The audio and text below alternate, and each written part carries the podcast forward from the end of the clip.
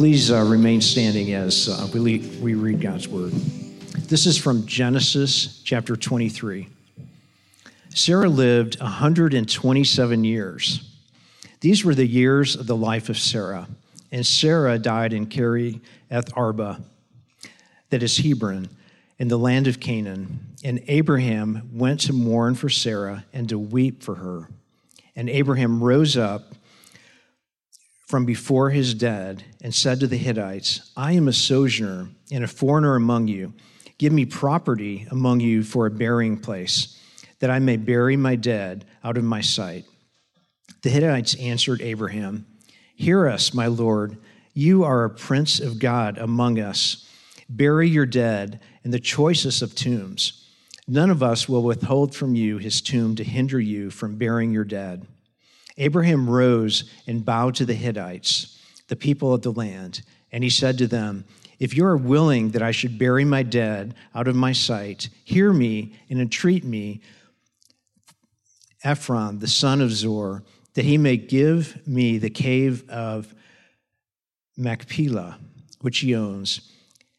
It is at the end of his field. For the full price, let him give it to me in your presence as a property for a burying place.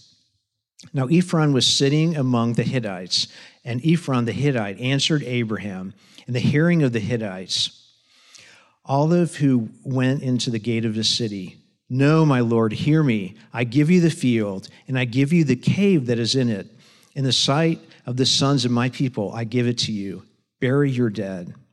Then Abraham bowed down before the people in the land, and he said to Ephron, in the hearing of all the people of the land, but if you will hear me, I give the price of the field, accept it for me, that I may bury my dead there. Ephron answered Abraham, My Lord, listen to me. A piece of land worth 400 shekels of silver? What is that between you and me? Bury your dead.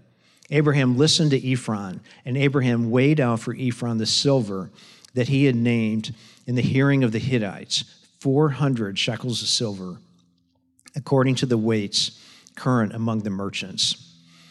So the field of Ephron in Machpelah, which was to the east of Mamre, the field with which the cave was in, and all the trees that were in the field, throughout its whole area, was made over to Abraham as a possession in the presence of the Hittites before all who went in at the gate of his city.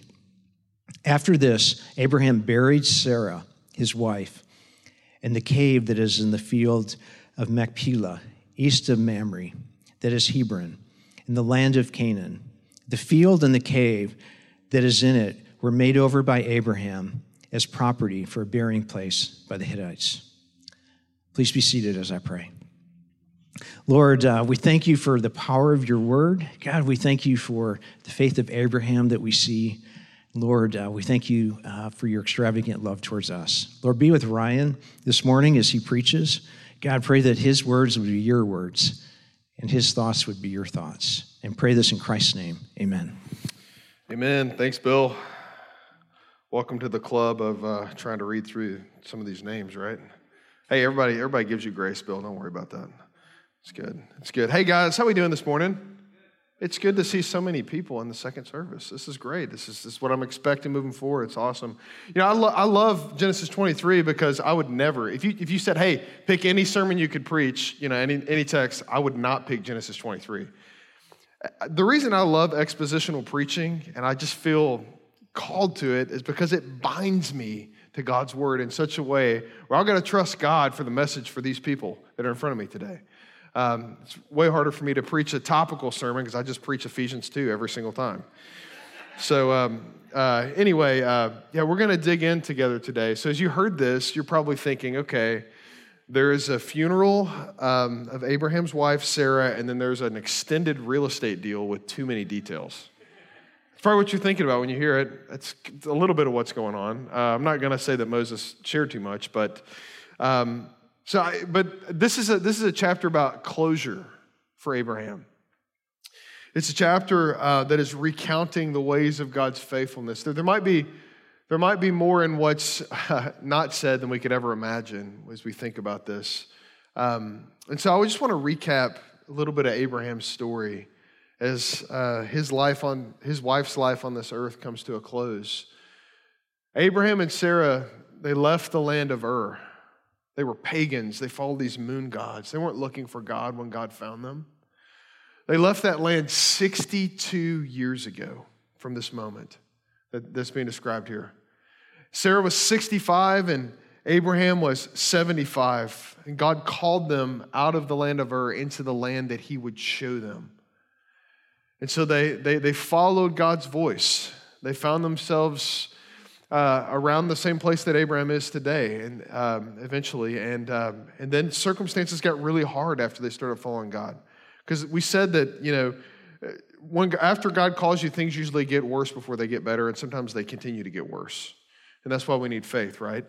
And so after this, a famine comes on the land. Abraham, uh, his faith kind of fails him to some degree. He goes down to Egypt. Uh, God meets him in Egypt, though, right? You remember that? He's running, he's running, trying to figure out things on his own, but God meets him there. God meets him there and blesses him, even though he's been disobedient. Actually, punishes the Pharaoh instead. And uh, they leave from that place. Uh, his nephew Lot's with them. He's kind of a surrogate father to his nephew. And they leave with a lot of possessions and a lot of people as they head back up to uh, around the promised land that God would eventually give uh, his people. And in that place, they have to separate, right? And Lot goes, he chooses the land that looks better. And he says he chooses that land, it's around Sodom and Gomorrah. He chooses that land uh, that's to the south because it looked like Egypt. Do you remember that phrase? And we said Egypt always represents, at least in the Bible, bondage and self sufficiency, which, thing, which are things that lead you from God. And so we see how Lot's heart is just turned. Well, then things get worse. Chedorlaomer and all of these guys, all these other kings, these five kings, they come and they, they take over all of these cities. And they take Lot, Abraham's nephew, with them. And, and they take him north of where Abraham is. Abraham rallies 318 men. I love how the Bible gives you that number, but you can't forget it. 318 men to go rescue Lot, to go capture him from all of these kings that have taken him. And, and Abraham and his men, they do just that, and they bring him back. And then Lot goes back down to Sodom after that, where his heart is the whole time. During this time, Abraham and Sarah, they're, they're waffly in their faith too, aren't they? Um, they still haven't had a kid. They're getting up there in age, 80s, 90s. These years have passed by. And so uh, they, they devise another plan of their own, kind of an Egypt style plan, taking an Egyptian servant, Hagar. And, uh, and Hagar uh, becomes Abraham's wife, and they have a son together at Sarah's request, and that son's name is Ishmael. Um, Ishmael, uh, God and uh, God uh, blesses and meets Hagar and Ishmael in their journey, but he's not the promised one. He's not the one that God would give them. But God eventually does come good on that promise. You remember what the promise was? It was a, it was a promise to, to give them descendants as, no, as numerous as the sand on the seashore and to give them a land, everything that makes a nation. And uh, God had given him Isaac eventually. Last week we looked at Genesis 22, and God asked for the ultimate sacrifice, for him to sacrifice his one and his only son to see if he trusted him with the provision that God had made. And just in the nick of time, God provides a ram. And we said that points us to Jesus, showing how God provides just in the nick of time for everything that we need. And then we get to this point in Genesis 23 where it's the end of Sarah's journey in the faith. She's 127, Abraham's 137. She had been in wandering in the wilderness of the promised land that wasn't yet theirs for 62 years, half of her life. Homeless, sojourner, nomad, wandering with the promise of God. And that's where we pick up this story today. They live in these tents of the wilderness with no land to their name. But one thing they know is true is that it's more home than Ur ever was for them. And you know why? Because home is more about a person than a place. Let me say that one more time. Home is more about a person than a place. That's why when we think about the journey of God's people and their relationship with Him, Genesis chapters 1 and specifically chapter 2 and the beginning of chapter 3 describe what it's like to be home, to really be home, to be home with the Lord, to converse with the Lord as one converses with a friend, to be wholly provided for, to live in a society, in a garden that is void of sin. There's no sin to be found. There's only fellowship and joy and grace and love, all of the attributes of God. They're on display. And yet, when sin enters the world, what is the thing that is, that is severed? It's the presence of God. So they cast them out of, the, out of the garden, out of the presence of God. And I would argue that Genesis 3, I don't know, around verse 10 or 12, through, through the book of Revelation are about this journey of exile, this journey of sojourning, this journey of longing for and looking for home. And here's the thing you and I each have our own journeys of how we look for home, you know, the, the place of our deepest rest and our deepest joy. And we get these glimpses of home on this earth, but it's always riddled with the presence of sin, isn't it? And then we have this idolatry that we struggle with where we try to make we try to make home the things that we the, the money that we make and the places that we live and it always is just absent of the joy and the fullness that God has promised us. But because of God's spirit, the spirit that he left for us to enjoy as Christians when Jesus ascended to heaven, we have this helper that's with us. He's a guarantee, he's a deposit the Holy Spirit that lives inside of us, Emmanuel, God with us, that gives us these glimpses and these foretastes of home as we journey in, in this exiled land, even though it's never what we hope for it to be. I think this is what's going on in Abraham's story. When you think about the, the parable of the prodigal sons, because both of them are prodigals to start with, right? In Luke chapter 15, it's a story of two sons who think differently about home in two different ways, right? One son is the younger son. He, he, uh, he, he uh, let's start with the older son, actually. The older son physically stays at home with his father the whole time, yet spiritually, he is far from the father's heart. The younger son physically takes his inheritance and squanders it in reckless living. But when he's in the wilderness of his own exile, he remembers the only thing that can bring him home the Father's heart. And so he returns home. This is what's true for us, church. I don't know what you're carrying into this room today. I don't know how you're living and wandering in the wilderness of this exile journey that we call the Christian life, but I want to invite you to experience more of God's presence through the darkness and through the pain and through the mourning and through the grief, through the joys and through the happiness, to see that all along God has known us and God has been with us. So here's our big idea for today God's presence in our exile clarifies the home that we yearn for. I Got two points that I want to make about this. The first one is this, just to let you know where I'm going. First point is the exile of suffering. God's presence in suffering helps us live even when a part of us has died. Number two, God's presence uh, in the exile from home. We can, we can sojourn, we can live on this journey that we're on in the wilderness in this passing world because of our eternal home. So let's dig into that first point together the exile of suffering, which is God's presence in suffering that helps us live, helps us remember life even when death is right in front of us. Let me remind you of the first three verses that I think are the point of Genesis 23. It's the way Genesis 23 ends as well. It's about grief, it's about mourning, it's about the pain of life in this world. It says this Sarah lived 127 years. These were the years of her life. And Sarah died at Kiriath Arba, which is Hebron. She died in the land of Canaan. And Abraham went in to mourn for Sarah and to weep for her. And Abraham rose up before his dead and he began to speak with the Hittites. You see, Abraham's journey, his marriage, it, it wasn't just about shared experiences, it wasn't just about companionship. It wasn't just about intimacy. It was about God starting and finishing the spiritual work of bringing his heart to life in the context of a covenantal marriage. That's what marriage is about. You know that, right? Marriage is about Jesus, it's not about one another. It's about Jesus finishing his work in us on the journey of faith. And it's been, it's been God's way for, for Abraham to, to carry him along. And I want to invite you to feel this moment with him this morning. Because Isaac is in his late 30s without a wife. Really uncommon for this, this day and age. Um, Abraham's 137, like I said. Sarah's 127 when she goes to be with the Lord. And Abraham goes in to mourn over his deceased wife. And he considers it all. And it leads him to weep it leads him to mourn. We don't know how long this was, but I can bet it wasn't just two minutes, right? He weeps. He's in this moment.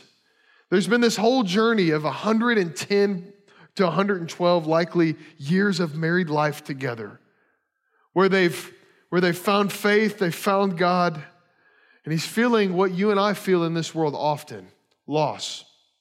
Now, it just doesn't have to be death that makes you feel loss. Loss is when you when you feel like the enemy is just chiseling away at the hope that you have. Does anyone ever feel that? Of course you do. It's a sometimes it's a constant drip. Sometimes it comes in a wave that just seems to overwhelm you like the psalmist says. The breakers and waves just wash over you. It comes in different ways. But one thing's for sure. If you don't have a theology of mourning and grief and suffering before it hits you, it will overwhelm you. And it will tempt you to believe that God is not near. God had worked in Abraham's life in such a way that this wasn't the case for him. They'd been from Ur to Egypt and everywhere in between. They talked with God, they walked with God, they had dinner with God, and they laughed at God in mockery, right? They had experienced all of life with their Lord. One of the hardest things to do is to be confronted by death, to be confronted by loss.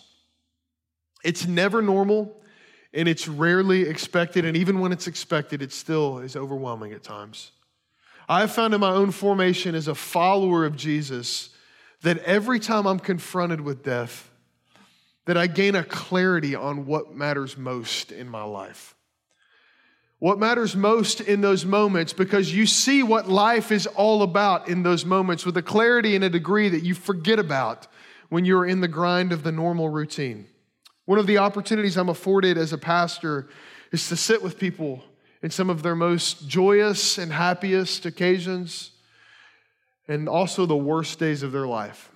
when I was 22, I, weddings and funerals is what I'm referring to. Um, when I was 22, I had my first of one of those opportunities as a young whippersnapper of a pastor. And, um, and I had this 15 year old girl in my youth group uh, whose father had passed away because he drank himself to death. And uh, being as she was the only believer in the family, she asked if I would drive to Kentucky and officiate her father's funeral. And so Megan and I, and I think Tatum at the time, went down and not knowing how to do this, how to weep and grieve, preach the gospel to an absolutely hopeless room. And it was tough. God knit that relationship together with that young lady between Megan and, and I for years to come. To the day that, um, that she decided to get married, and she asked me to officiate her wedding. And that day in Indianapolis, right on the square in downtown, uh, she walked down the aisle. Craig and I were standing up on the in the front, uh, but it wasn't her father that walked her down the aisle. It was her mother. And, and as they got down to me, I just began to weep. And I literally said, they weren't expecting this. This isn't the way it's supposed to be. I often think back about the first funeral and the first wedding that I ever did, and I ask God, why was it that sequence? Why, why did it happen that way in my formation as a pastor? And one of the things that I've come to spiritually realize is this is that as Christians, the funeral happens before the wedding. And what I mean by that is, is that we get the bad news before we get the good news as Christians. And the bad news is this is that we are so wretched that God had to send his son to die for us. That's, that's the truth. And if you don't believe that about yourself, the good news will never be good to you. It, it'll never be a joy to worship and sing about the glory of God's son and what he's done for us. But the reality is, is when you hear the good news, it makes all the difference when you know that you deserve the bad news. As Christians, we get the funeral before we get the wedding. How have you grieved in recent years? Are you in a place where you're afraid to verbalize or acknowledge the pain of loss in your life?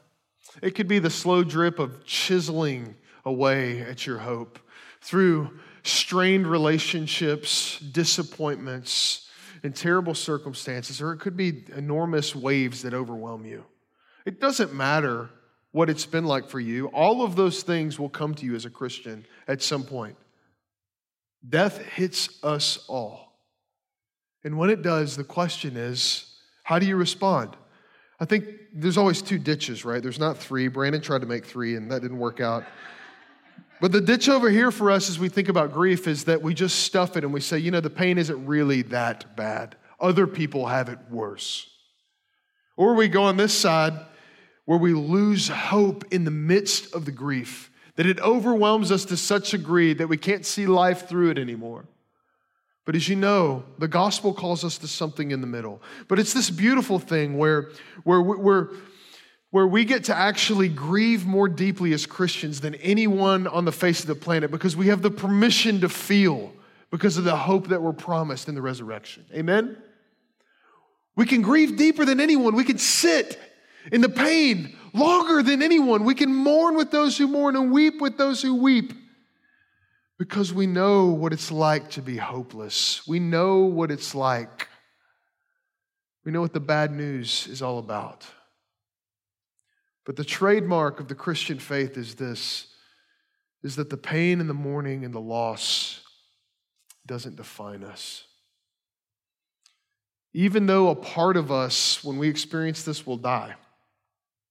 And to be honest with you, it will not be resurrected until Jesus resurrects it.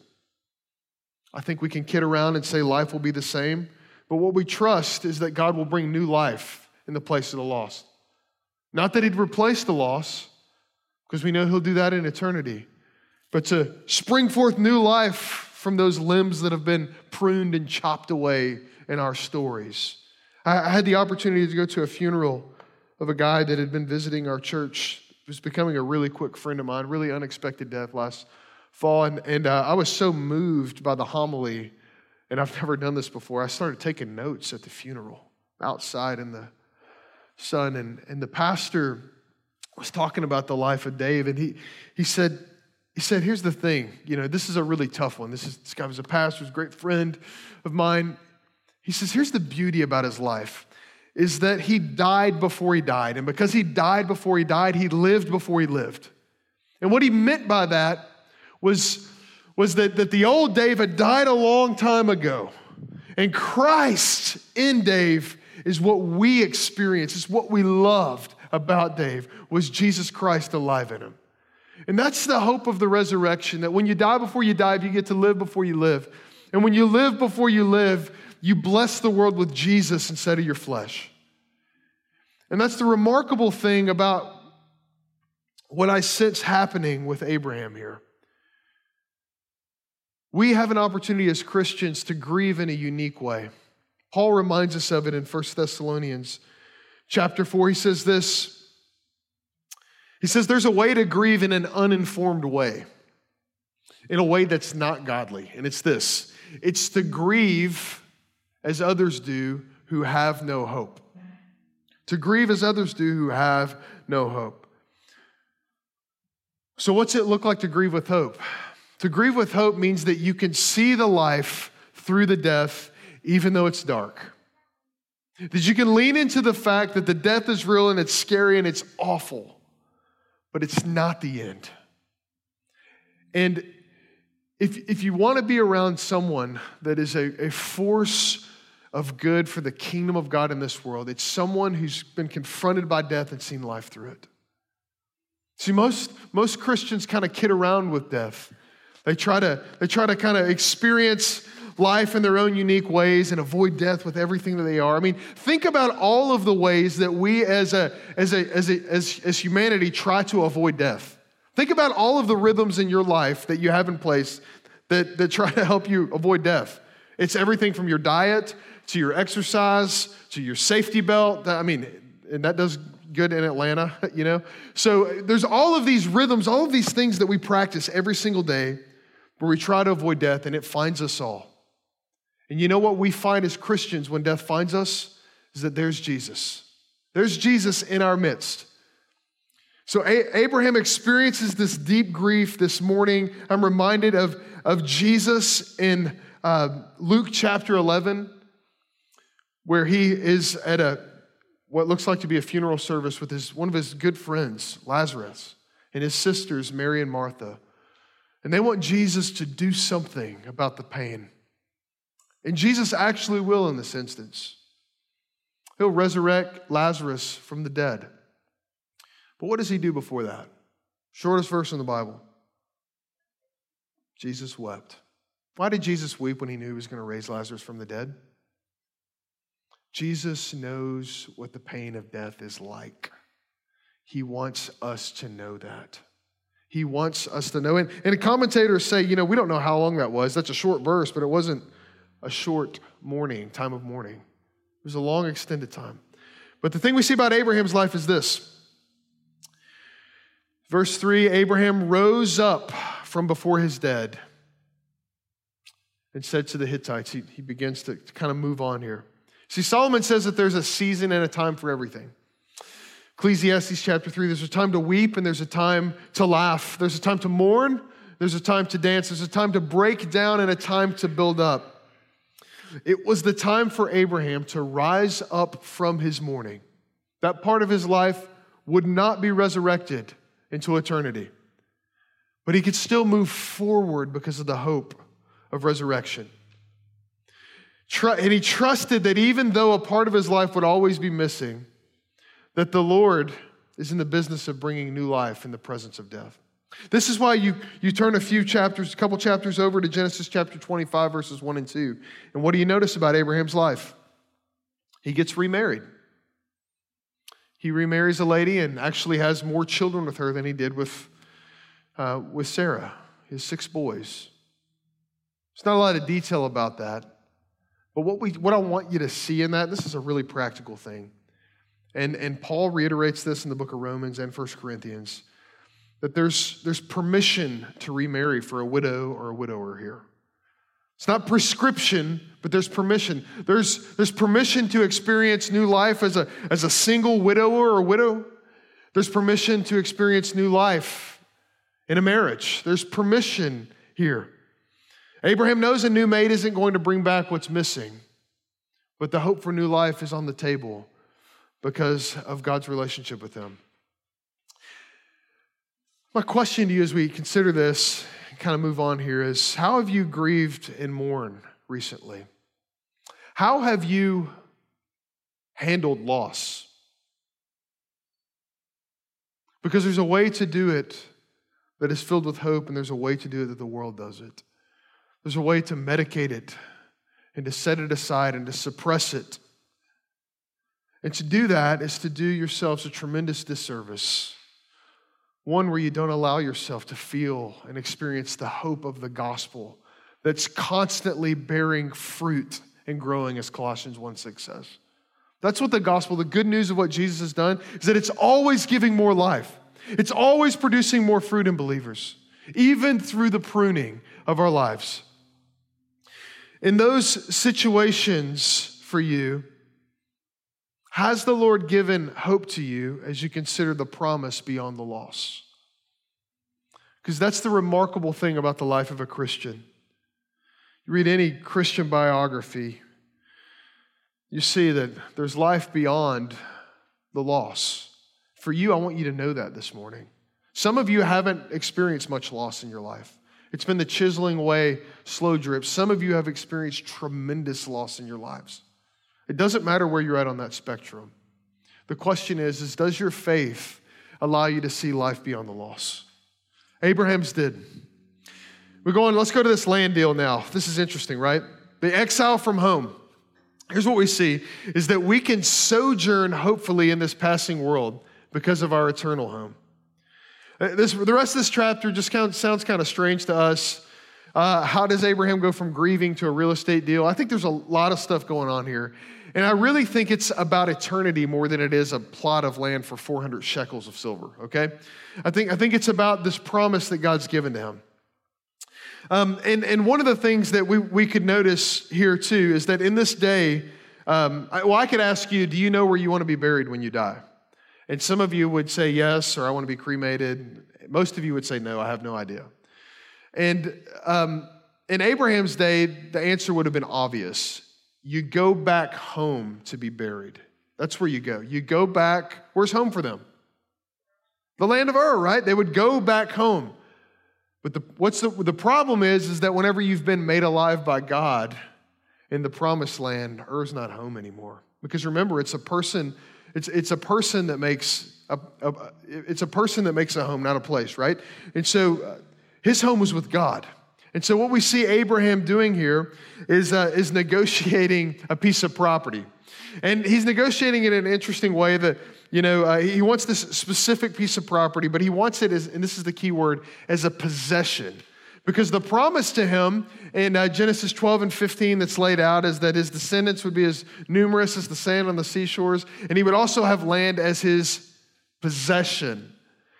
Abraham is walking in faith here to possess a part of what would eventually become the promised land that would be a gift to he and his descendants from the hand of God. He's making, he's, he's planting a flag in the middle of enemy territory saying, This is ours. I believe the Lord. And that's why he pays full price for it. We could get into all the commentary of what do the numbers mean. I think that would lead us astray, to be honest with you this morning the, the, the big thing is, is that the promise that Abraham is clinging on to is, is more than just this physical land. It's this spiritual promise that God has made to him. Um, to be his God, to, for God to be his God, and, and for Abraham and his descendants to be his people. That was really what it was about. So we read in Genesis 23 4, where Abraham says this He says, I'm a sojourner and a foreigner among you.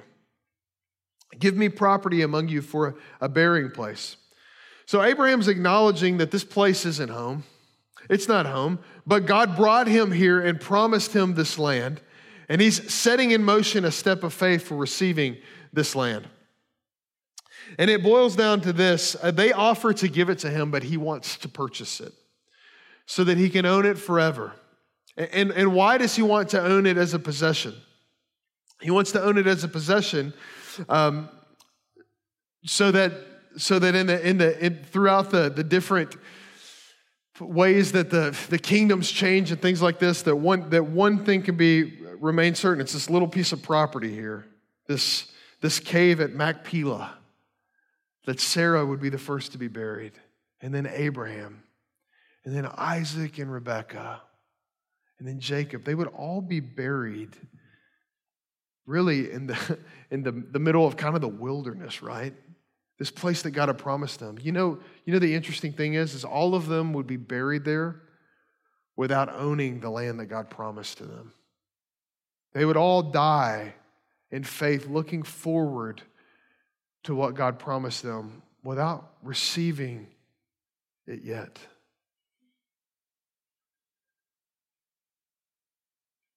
The point of this here is a, is a reality that you and I experience. It's this is that what do we do when we when we have God's promise, but not all of God's promise? We, we've said this before that we, we live in between the already and the not yet.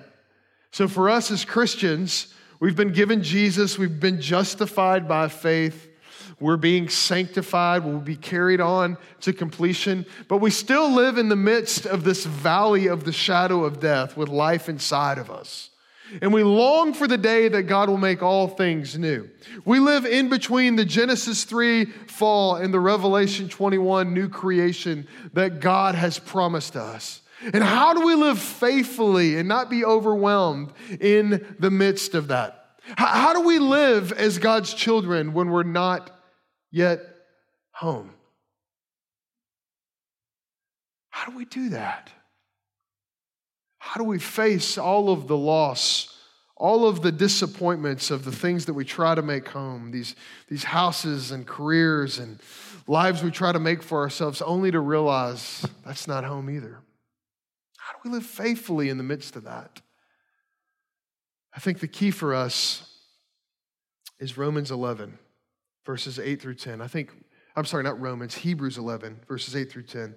I think the writer of the Hebrews helps us interpret Genesis 23 in a profound way for us. By faith, Abraham obeyed when he was called to go out to a place that he was to receive as an inheritance. And he went out not knowing where he was going. By faith, he went to live in the land of promise as in a foreign land, living in tents with Isaac and Jacob, heirs with him of the same promise. Here's the key he was looking forward to the city that has foundations, whose designer and builder is God. When Abraham bought that piece of property, he was saying, I'm looking for heaven. I'm looking for eternity with you. I'm looking for the, the fellowship that, that, that, that, that Adam and Eve enjoyed in the garden. I'm looking forward to that, that new kingdom that you're going to establish. Abraham wasn't looking for Canaan, he was looking for heaven. I think so many times our vision of God's blessing and his covenantal promises toward us get so microscopic that we fail to realize that the best that we'll ever get this side of eternity is like a foretaste of heaven. It's like an appetizer. I love appetizers, but they're not going to fill me up, right? They give you a taste. The pain we experience in this world, likewise, will not even come close to what we deserve. Consider that. But on the flip side of that, the joy that we will enjoy with God forever in eternity does on this earth will not even scratch the surface of what we have prepared for us. The truth is that the only thing that can motivate us to live faithfully in this world is because we're seeing through our best and our worst moments, looking toward the Heavenly Father with that heavenly city among our heavenly family. Listen to the rest of what the writer of Hebrews says, verses 13 through 16. These all died in faith, not having received the things promised, but having seen them and greeted them from afar, and having acknowledged that they were strangers and exiles on this earth. This is why death, this verse right here, is why death and loss is so centering for your faith. Because it reminds us that we're not home, church. It reminds us that we are, at best, strangers and exiles on this earth. He says, For people who speak, thus make it clear that they are seeking a homeland. He's describing all of humanity. If they had been thinking of that land from which they had gone out, they would have had opportunity to return. But no, he bought land in Hebron, didn't he? Verse 16, but as it is, they desire a better country. That is a heavenly one. Therefore, God is not ashamed to be called their God, for he has prepared for them a city. Friend, do you seek that city through the way that you live your life? Do you seek that city through the way that you handle loss? The way you experience the friendship of God. The word is reminding us that we are living as exiles, having already received the blessing of salvation, but not the fullness of it yet. And it reminds us as we walk throughout this earth that we're not home yet. Because our Father's house, as John 14 says, has many rooms, and not everyone's responded to the invitation yet. God's patience is what we're enjoying. And it's riddled with pain for us, it's riddled with loss. But the invite list is still being extended to the world. But by faith, God grants us opportunities to experience as a foretaste the home He's created for us in heaven. And that's why these little moments that we have in fellowship in our MC around the table together, these little moments that we have in the, the, the most joyous births and the most painful deaths remind us of eternity. They show us how good it could be. And they give us, they give us endurance even in the middle of the pain. I have a question for you as we close out here. What's the first thing Jesus is going to do when we get into eternity? What's the first thing? Let's read Revelation 21 together. I heard a loud voice from the throne saying, Behold, the dwelling place of God is with man. He will dwell with them, and they will be his people, and God himself will be with them as their God. What's he describing right there? Home. It's a homecoming, right? It's home because Jesus is there and his people are there. But what's the first thing he's going to do, church? He will wipe away every tear from their eyes. Death will be no more. There should be no more mourning, nor crying, nor pain anymore, for the former things have passed. Every single tear that you have ever cried in your life, Jesus Christ is going to personally wipe off of your face, church. The ones in the silence of your car or your closet, the ones that you you can't, you can't even bear. The ones you cried today, He knows you through the tears. And that's because He's made a home for you in eternity. And everything that you experience that's not home on this earth evokes those tears because of the pain. And the, the invitation for us, because as the writer of Ecclesiastes said, it's because he's put eternity in our, in our heart. The invitation for us is to seek the life through the pain and death. And as we do that, church, God is building his kingdom. We are the only people, the church, on the face of the planet that can grieve so deeply, yet have so much hope. How are you grieving today, friend? How are you grieving? And what would a watching world longing for home see through your grief? Let's pray together. Father, I thank you for your word. I thank you um, that Abraham was longing for heaven while he was in Canaan. Father, would you teach our hearts to long for home in such a way that we feel deeply about the pain in this world, but we don't grieve as those who don't have hope? Because we have a hope that is given to us through endurance and through suffering, God. It's a hope that comes through death, not a hope that comes from avoiding death. Father, I pray that our church, our people, would be people who die before they die so that they can live before they live. And when people look back and they eulogize over our lives, they'll say, What I appreciated and loved about he or she was Christ in him. Christ in her. Lord, help us to live in such a way that our gaze is fixed on eternity, making us the most present people on this earth imaginable. It's in Jesus' name we pray. Amen.